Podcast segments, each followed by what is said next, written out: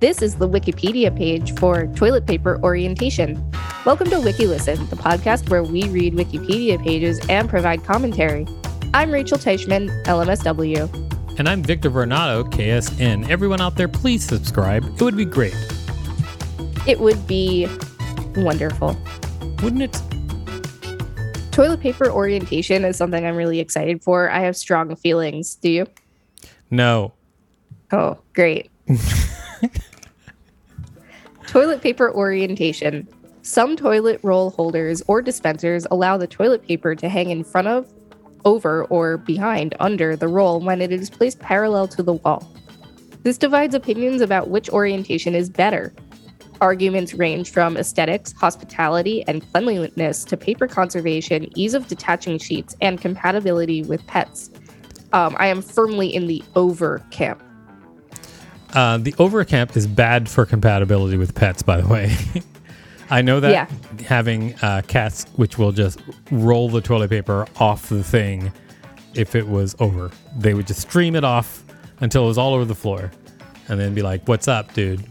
Check it Weirdly out. enough, my cats never did that. Well, over is bad for cats. The U.S. advice column Ask Ann Landers reported that the subject was the most controversial issue in the column's history and, at 15,000 letters in 1986, provoked the highest number of responses. Some writers have proposed that preference for one orientation over the other may have connections to age, sex, or political philosophy, and survey evidence has shown a correlation with socioeconomic status. Fascinating. The case study of toilet paper orientation is an widely used teaching tool in instruction sociology students in the practice of social constructionism. The main reasons given by people to explain why they hang their toilet paper a given way are ease of grabbing and habit. Some particular advantages cited for each orientation include hanging over reduces the risk of accidentally brushing the wall or cabinet with one's knuckles, potentially transferring grime and germs. Makes it easier to visually locate and to grasp the loose end gives the option to fold over the last sheet to show that the room has been cleaned and is generally the intended direction of viewing for the manufacturer's branding, so patterned toilet paper looks better this way. The under position provides a tidier appearance in that the loose end can be more hidden from view.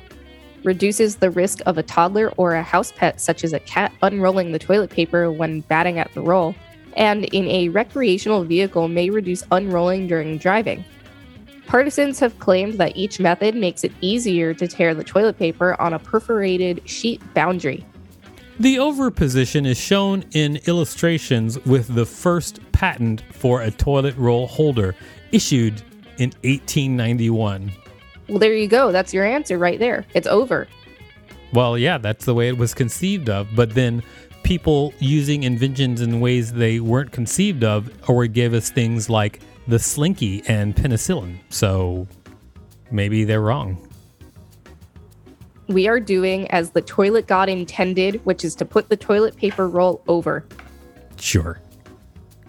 Various toilet paper dispensers are available which avoid the question of over or under orientation. For example, single sheet dispensers, jumbo roll dispensers in which the toilet roll is perpendicular to the wall, and twin roll dispensers. Swiveling toilet paper dispensers have been developed which allow the paper to be unrolled in either direction. Public opinion. In various surveys, around 70% of people prefer the over position. In a survey of 1,000 Americans, Cottonelle found that overs are more likely than unders to notice a roll's direction 74%, to be annoyed when the direction is incorrect 24%, and have flipped the direction at a friend's home 27%. I've done it. Easy. Really, you have? I have Oh, you're a psychopath. According to W.C. Privy's original bathroom companion number two, by more than four to one, older folks prefer to have their toilet paper dispensed over the front.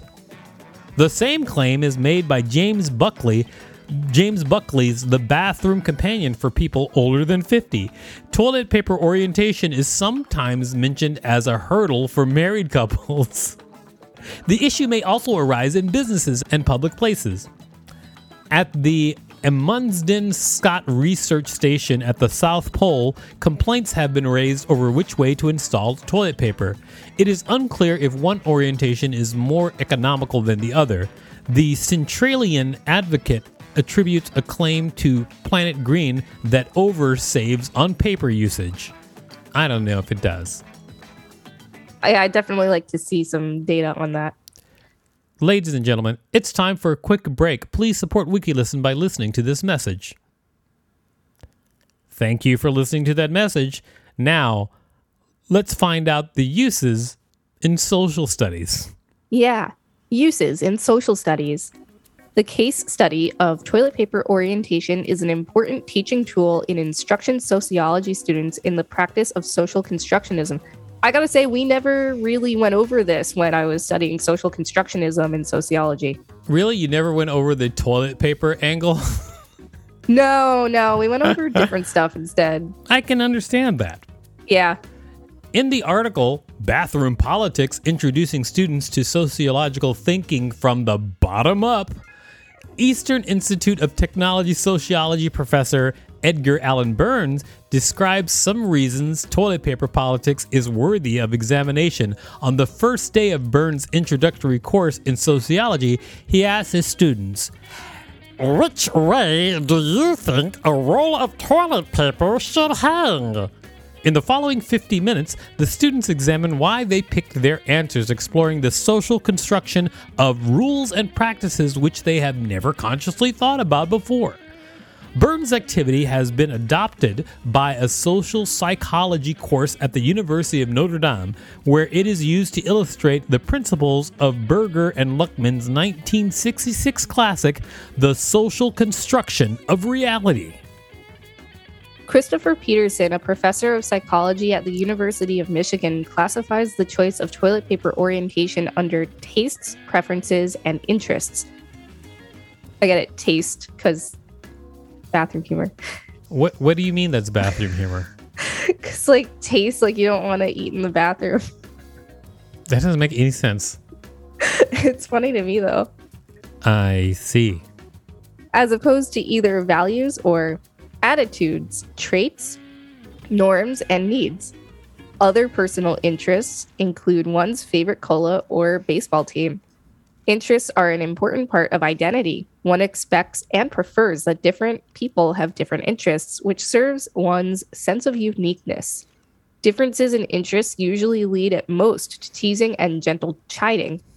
For most people, interests do not cause the serious divisions caused by conflicts of values. A possible exception is what Peterson calls the get a life folks among us, to who elevate interests into moral issues. Morton Ann Gernsbacher, a professor of psychology at the University of Wisconsin Madison, compares the orientation of toilet paper to the orientation of cutlery in a dishwasher, the choice of which drawer in a chest of drawers to place one's socks, and the order of shampooing one's hair and lathering one's body in the shower. In each choice, there is a prototypical solution chosen by the majority, and it is tempting to offer simplistic explanations of how the minority must be different.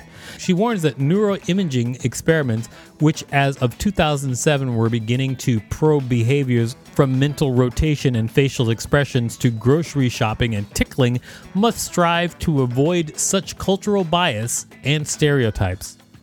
In his book, Conversational Capital, Bertrand Cesvet gives toilet paper placement as an example of ritualized behavior one of the ways designers and marketers can create a memorable experience around a product that leads to word of mouth momentum. Cesvet's other examples include shaking a box of Tic Tacs and dissecting Oreo cookies. Who shakes their Tic Tacs? I shake my Tic Tacs. I think a lot of people do because Tic Tacs, like if you get a box of Tic Tacs that is not like brand new, sometimes a couple of them are stuck together. And so if you shake it, you break them apart.